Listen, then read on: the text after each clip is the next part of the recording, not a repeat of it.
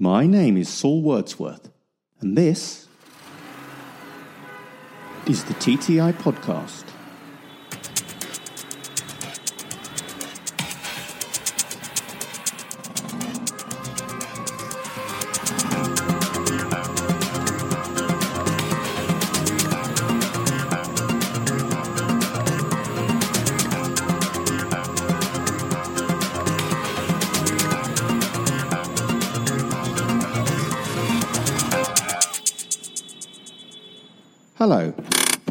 I'm Saul Wordsworth, editor at large of Traffic Technology International, the world's leading publication for traffic management, intelligent transportation systems, and tolling. Welcome to this edition of the TTI podcast, sponsored by Siemens Mobility. Our interview today is with Steve Novosad, Associate Fellow with American infrastructure firm HNTB and Chair of the OmniAir Consortium the industry's leading association promoting interoperability and certification for connected vehicles, ITS, and transportation payment systems. Steve will discuss the US DOT's high profile connected vehicle pilot project that he's involved in in Tampa, Florida, as well as the importance of standards in connected vehicle technology. But first, It's time to discuss the latest traffic technology news with Tom Stone, editor of TTI, live from his luxury home on England's south coast. How are you? You look you look good. Thank you. look good, feel good. Yeah, I had my Dartford haircut. Oh, so you didn't have it done for the trip, but you had it done while you were there yeah, I like to go back to my. I've not had to change hairdressers yet, you see, which is a traumatic experience changing hairdressers. So, so um, actually, if you like, you were going back to your roots, if you'll forgive me.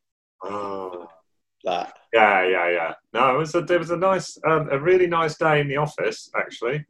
Yeah. Uh, but um, due to the new government restrictions, it looks like that could be our last day in the office this year. I think that that's a that, that particular junction coming onto the M25 is is badly designed because people queue in the left hand lane when they're going forward. That left hand lane should be for turn left only because turn left is onto the M25, which was clear. I must say, I'm not averse to if if, if the left hand lane is really busy and I and I need to turn left. I'm not averse to going up the empty right hand lane, going all the way around. Oh, the, the queue jump. Oh, all the way around the roundabout. Oh, yeah. yeah. That's not queue jumping, is it? That's just using the uh, using the road efficiently. Using the highway code in an intelligent fashion. Yeah, yeah. Yeah, I mean, I, have saved myself literally hours. You, you know, you wouldn't have seen me today if it wasn't for that. I'd be sort of 12 hours behind in my existence. Ah, yes, going back in time. Let's not go back in time. Let's go forward the only way we can go. Yes, how right you are, Thomas. How right you are. Yeah, well, apart from uh, the pre-recorded interview coming up, of course, uh, which uh, will be going back in time to to when I recorded that a week or so ago. Um, we talk about in the video, in the in the interview, the uh, end of September, uh, about some results coming out um, for um, uh, or a new stage being announced for a pilot uh, that's happening, a very high profile pilot that's going on in, um, in Florida uh, on the, on the, uh, in, in Tampa, part of the, yeah. um, part of the USDOT's connected vehicle pilot program, which had four sites. And uh, Steve Novosad, who's the, who's the interviewee, is very closely connected with, with that. Um, and, and has a lot of interesting stuff to say about that, and also about uh, some of his work with OmniAir, um, which is an organisation that's that's um, trying to unify ITS, create standards across the inter- industry, unified standards. Uh, um, ITS has been around for a while, so perhaps that's that's uh, uh, not not quite so tricky as connected vehicles, which is one of their main focuses at the moment. You know, you've got all these different connected vehicle players, um, you know, all, all wanting a piece of the pie. And, and if they're all operating with different standards, then it doesn't create this sort of holistic ecosystem that we're that we're looking for. Um, which actually uh, reminds me of some news from last week. Uh, there was there was a really good market report from uh, Capgemini. Oh yeah, I read that. Did you see that? Yeah, yeah. About um, you know how OEMs are running out of time to to actually get on the connected vehicle bandwagon. Yeah. Uh, yeah, I mean, like you know, we, can see that, can't we? You know, it's, it's sort of like you know, smartphones and apps are almost like are more useful than any of the tech in your car, generally speaking. Would you would you say? Yeah, absolutely. I mean, I think that the um, the, the survey found that about half, maybe less than half, of global customers do not yet have any connected services in their cars, and only half of those that do are frequent users, which means that obviously the OEMs, the automotive manufacturers, have yet to truly penetrate the connected market, connected service market effectively. Absolutely, and I think you know often uh, uh, even can be the case that you know these these um, uh, fun- this functionality is there, but it's but it's not um, really you know promoted or you know they need to make drivers aware that it's built into their car. You know, it's all very well selling the car, you know, um, with all this stuff in, but if you don't really, if it's not obvious how to use it or where it is or how the driver accesses it, whereas everyone's used to sort of looking at things on their phone. So um, I think that's that's perhaps part of the part of the challenge as well for OEMs is to you know make it more visible. I mean, yeah. I actually was driving past a school zone um, not not so long ago in Worthing, down here on the sunny south coast. And as I was driving past, uh, my car appeared to. I'm not sure if it was just my imagination, but it certainly appeared to turn on automatically its 20 mile per hour speed limiter. And I'm pretty sure, unless I was imagining it, that that was a connected vehicle functionality. There was there was some sort of you know transmitter on the post that was that was telling my car that it was a 20 mile an hour zone because it was the because it was the uh, the school zone. But uh, but, you, but it wasn't clear on the dashboard. It wasn't clear on the dashboard that that was what had happened. So. Yeah you know, it, it, maybe it was maybe it was my imagination, but I think it's a good it's a good example that you know these sort of things can kick in and people can be unaware of them, and they're much it's much easier for people to just grab their phone and go, oh, okay, I'll download this cool app. So OEMs have a have a bit of a mountain to climb into sort of changing people's perception and promoting what they're doing, but they are nevertheless best placed for some of these sort of high end, very low latency connected vehicle functionality such as you know collision avoidance. You know if you're going to be use connected vehicle technology for collision avoidance you want it to be the lowest latency possible which means that you need built-in dsrc probably probably still dsrc for that functionality and um, um, uh, so so it needs so it does still need to go into the car and i'm sure the oems want to want a slice of that slice of that pie should we listen to your interview with steve I think we should. Yes. Thanks very much, Tom. Thanks. Thanks, Saul. Great to talk to you. Now it's time for the main event. So sit back, relax, and settle into Tom's interview with Steve Novosad, Chair of Standards Consortium OmniAir and Connected Vehicle Specialist.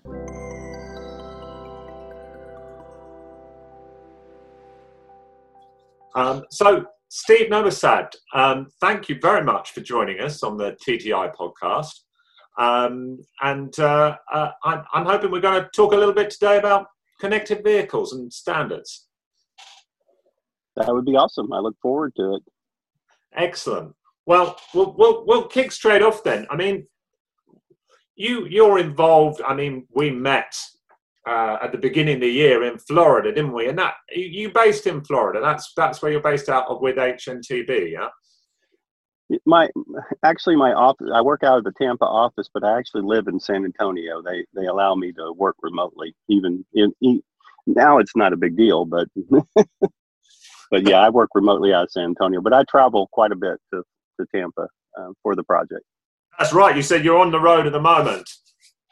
Yes, sir you know, we, we spoke a bit about, and I think we had a video on the website where we were talking a bit about connected connected vehicles, uh, some, some, of the challenges around that. Um, but, but what is it particularly about? Why do we need standards for connected vehicles? And and and, and there's this organisational consortium, Omni, that's involved with those. Can you tell me a bit about why that's necessary?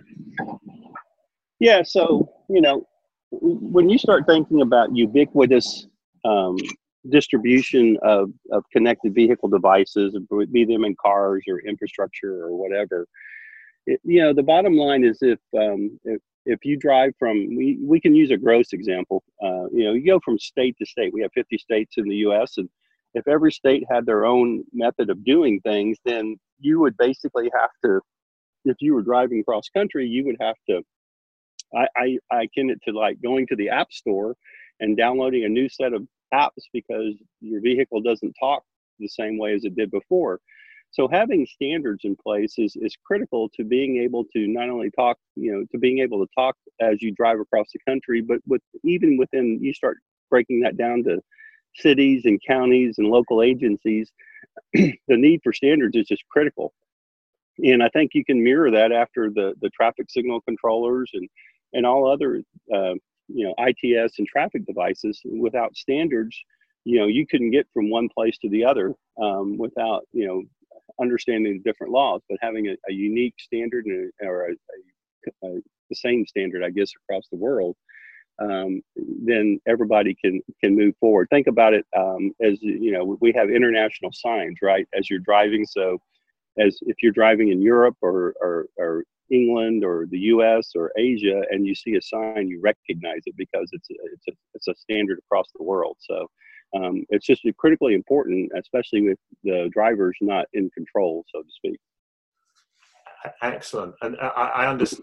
I understand that that concept. Uh, putting that into the into a real world situation. Um, as I mentioned, we met down at the Tampa Hillsborough Expressway, didn't we? Uh, um, which is one of the US DOT's connected vehicle pilots going on down there, isn't it, with the reversible lanes? Have there have there been any standards issues uh, so far with the rollout of that that technology and that pilot?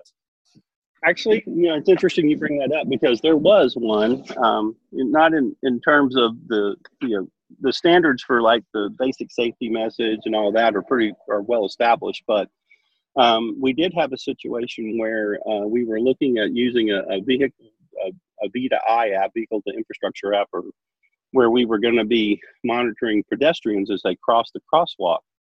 And there was, and when you build, in order to do an intersection, you have to build what they call a map message, which is basically a, a, a map of the intersection. It defines the lanes, where they go. So you have your straight through lanes, your left turn lane, your right turn lane, and those kind of things. So you define that for the whole intersection, but you also define the pedestrian crosswalks and the approaches to them. Well, there's no standard, or there was no standard in the in uh, the U.S. for a pedestrian uh, approach and crosswalk, and so we in in in Tampa took a, a standard out of Europe that was actually in place and and applied it.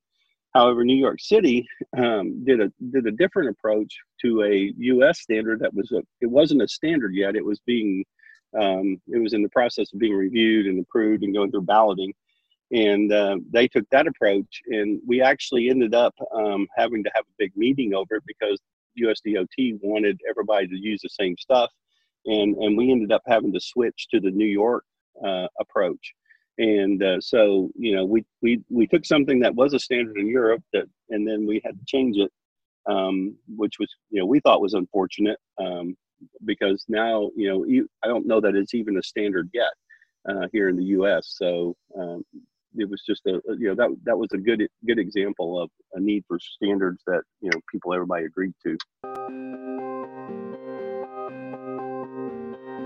That's a that's a great example, and it, so is that involved with with uh, pedestrians using smartphones to interact with the with the infrastructure?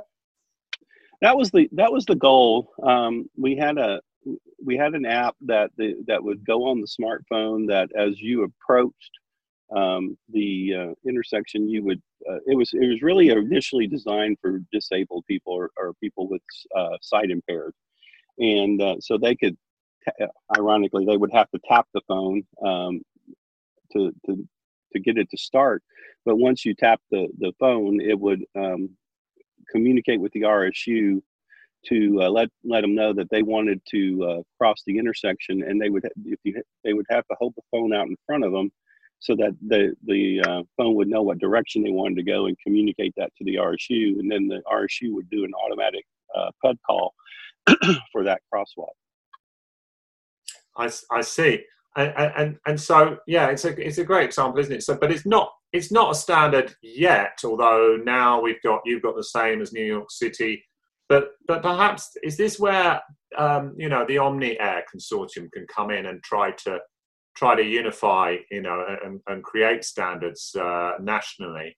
And and how does that work? I mean, you, you're with HNTB, aren't you? You're part of it, and Siemens, who are sponsoring this podcast, they're part of it as well. And there's a whole host of other um, players in the in the traffic industry who are part of this consortium. And how does it work exactly? So uh, it's a great question. So I'm actually chairman of the board currently for OmniAir. So uh, I have uh, I oversee the entire organization. Uh, our executive director is Jason Conley, who really runs the day-to-day business and does a great job. and what OmniAir's real mission is is to do certification. So we take standards. So, for example, the J2735 and 45 and, and the um, IEEE 1609.2 standards. Um, and we can we look at those and we create test specifications out of that. And uh, we use those test specifications that we create and, and create test procedures and tests. And then uh, we go out and certify laboratories to be an accredited OmniAir laboratory. And then uh, for people who want to get their devices certified, um, they join OmniAir, and uh, and then they can pick from one of the labs uh, to go and get their device certified. So what happens is that the device is run against our against our approved tests, and uh, once they pass all the tests, then it's considered certified, and we provide a stamp of approval essentially that this device is OmniAir certified and known to be interoperable. Um, that's the real goal of OmniAir is to make sure that all devices from a you know communication perspective uh, are talking the same language essentially. So that gives somebody, a, a, a procurement manager, perhaps at a DOT, uh, confidence that they're, they're, that it's going to have full compatibility if they're buying this kind of hardware. Is that, that that's the sort of aim? Exactly. We one of the things we we try to do is promote the fact that when they when DOTs or agencies are putting out procurement of connected vehicle devices that they specify they are OmniAir certified. They need to look for this the, the OmniAir, OmniAir uh, certification. Um, but is there still a problem? I mean, it seems like OmniAir is a big a big consortium, loads of companies involved, as I say. But is, is there still uh, a, a, problem with, with people not getting certification? You've got these sort of devices out there that, that aren't compatible. Is that is that still a problem? So we so yeah, there are there are many people who are not currently OmniAir certified. Uh, that's not to say they can't communicate with with other devices, but you know there's there's no guarantee to anybody who purchases those, those that they're meeting the SAE standards and the IEEE standards you know if you buy one that's not or you purchase one that's not um, certified then you're going on the vendor's word that they're they're following all the standards. Um, so there's risk to the to the dots or the agencies that, that are procuring those in my mind. Oh, i see. Yeah absolutely. Are there any other other standards out there? I mean they're rival standards or or, or is OmniAir the main the main? So um, OmniAir in the U.S. is the is the certifying body for connected vehicle. Um, we we have a presence, a, actually a fairly strong presence in Asia, uh, South Korea. Uh, we actually have an accredited lab in South Korea, uh, and there and, and and those folks are incredibly interested in wanting to participate with uh, what we're doing. Uh, we also have a um, you know we're we're making a presence in China and Japan. Uh, so that side of the world is um, actually moving forward. We actually hold two membership calls, to be honest. Uh, we have one in the U.S. Uh, at like 10 o'clock Eastern time, and then we have one um, for Asia every month at about 9 o'clock Eastern time p.m.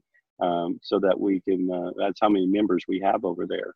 Uh, we also have members uh, in Europe. Uh, we have a couple from Spain that are involved, and DEKRA is one of our accredited test labs over there and uh, so we're we're pushing out to be more of an international organization. um, believing that you know if you buy a car in in uh, Germany and you have it brought over to the U.S., it should work, and vice versa. Uh, so um, you know, we're working toward that, and uh, all the companies and the standard companies are, are working with us to, to move move in that direction. It seems like a, a, very, very sensible, sensible way to be moving. Is there a necessity for there to be some sort of eventually some kind of legal um, backing to this that people have to have this standard, or do you think that's not necessary? That we need to just let the market uh, dictate what happens?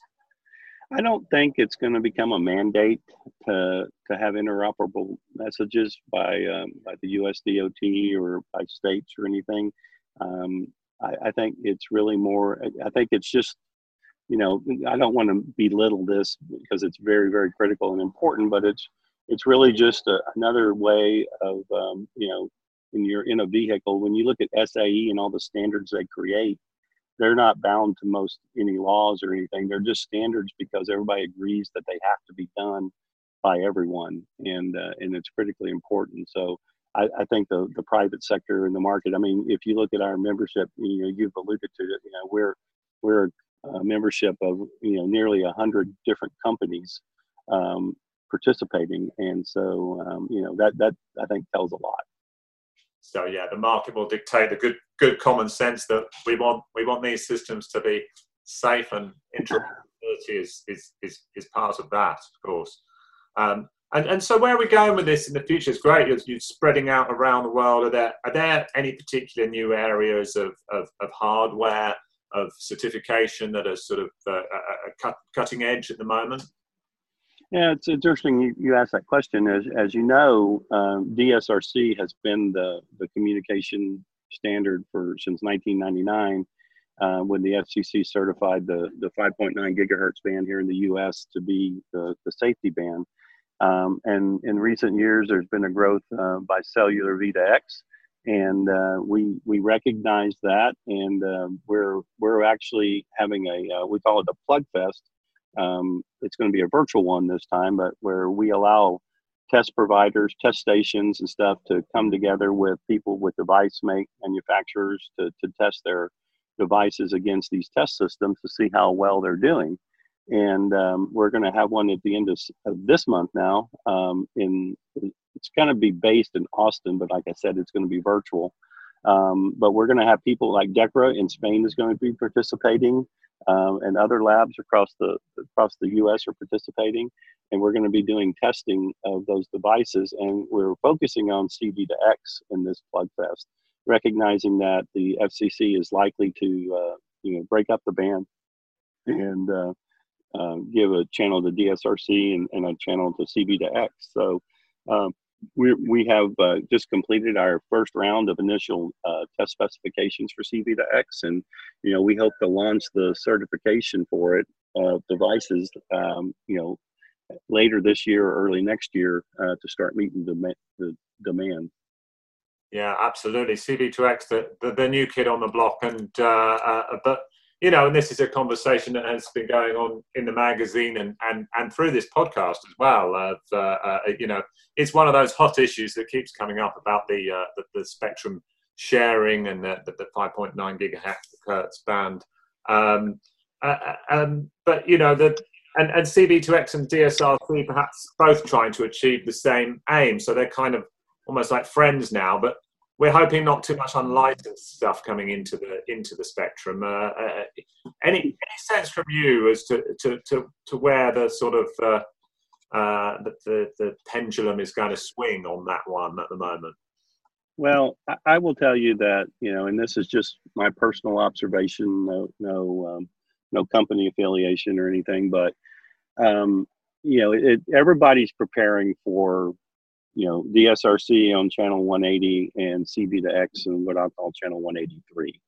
Um, and then 45 megahertz of unlicensed Wi-Fi. We, we, we still hold out hope that's not going to happen, but um, you know the FCC seems bent on doing that, and um, and so we are we are you know every client I work with, DOT or local agency I work with, is preparing for that. Um, I know several of the deployments are switching to channel 180 only for DSRC, and and the uh, FCC is actually granting licenses for channel 180 now for DSRC.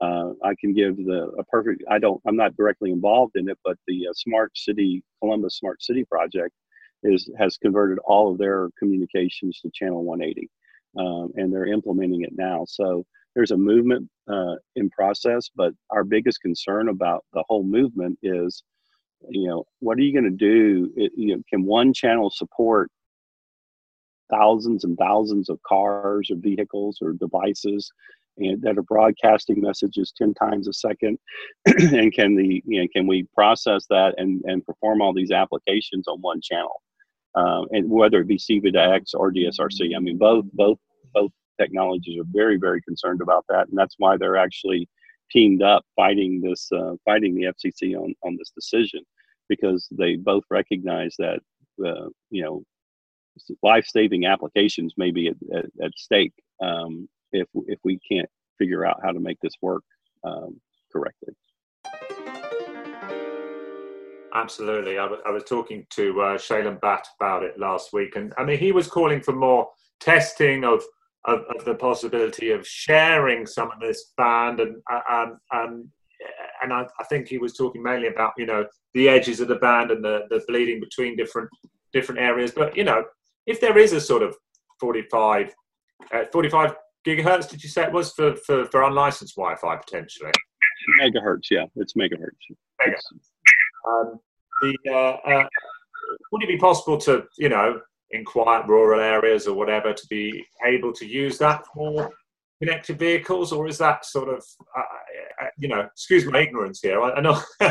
I'm just wondering if you know, can there be genuine sharing across, like, you know, could you use it for both, or is that just not fully tested? Well, so so there have been some, and I'll call them tongue-in-cheek conversations about that. Since it's unlicensed, there's no reason you couldn't broadcast messages over DSRC or CV2X in that in that bandwidth. The problem becomes is that uh, I, I know a lot more about DSRC than I do CV2X, but DSRC is a technology where you listen and then when there's an opening, you broadcast. And so the unlicensed Wi-Fi doesn't listen; they just continually broadcast. So my my feeling is you you could try that, but you may never get a message out. And I can actually in Tampa we had a perfect example of that, where um, we had a uh, HamWam uh, operator who was who is a secondary valid user on the 5.9 gigahertz band, broadcasting um, some information over uh, on um, one of our channels, or actually all of our channels. And uh, we were trying to test, and because he just was broadcasting and never stopped broadcasting, we couldn't get a message out, and all our stuff stopped working. So we've had a real life experience in Tampa of trying to interact with unlicensed well, it's not unlicensed Wi-Fi, but interact with another technology that that acts like unlicensed Wi-Fi, maybe the best way to put it. And you know, the odds of it working are, are very low, in my opinion.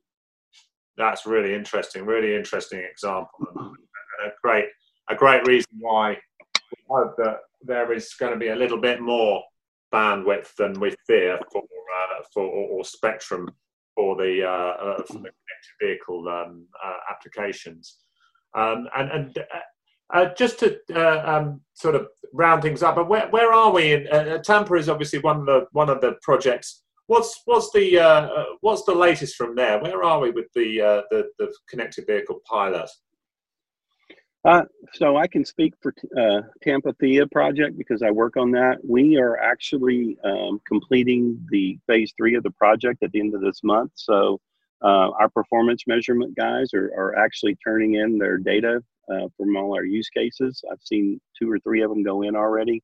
And uh, so at the end of September, in, in theory, the, the pilot will be, this pilot will be complete. Um, so um, we're hoping, and I, and I can't say anything officially yet, but we're hoping that um, we're going to get a phase four for the pilot. Um, but I can't really comment on that other than to say we're working with USDOT right now to to uh, stretch the pilot out and do some more new and innovative things. Um, and once that's you know if that comes to pass and officially announced, I'd be happy to, to share that because I think it'd be very very exciting for people to hear. Absolutely, that sounds that sounds very exciting. So you say the results expected end of September. Yes, sir. Absolutely. Well, we let's definitely make a note to talk again then, and uh, perhaps we can do a uh, a report on that in uh, in TTI magazine, and um, and we'll do and then the potential for phase four. I mean, phase four wouldn't actually be that would be a, an extension of the pilot. It wouldn't be real world deployment just yet, but it would be adding new things to the pilot, would it? I'll just say yes. okay, Steve, thank you so much for uh, for making a bit of time to talk to us, and you know, fascinating conversation. And and as I say, we'll uh, we'll continue it in, in, into the months ahead. I'm sure.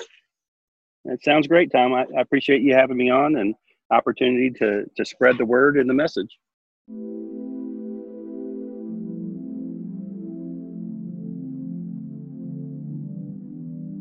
I hope you enjoyed Tom's interview with Steve Novosad. Thanks go out to our sponsors for this podcast, Siemens Mobility. Join me again soon for another episode of the TTI podcast. In the meantime, stay safe and stay in touch with us on Twitter at Traffic Tech Mag, online at traffictechnologytoday.com, and of course via this podcast. That's it from me. Until next time.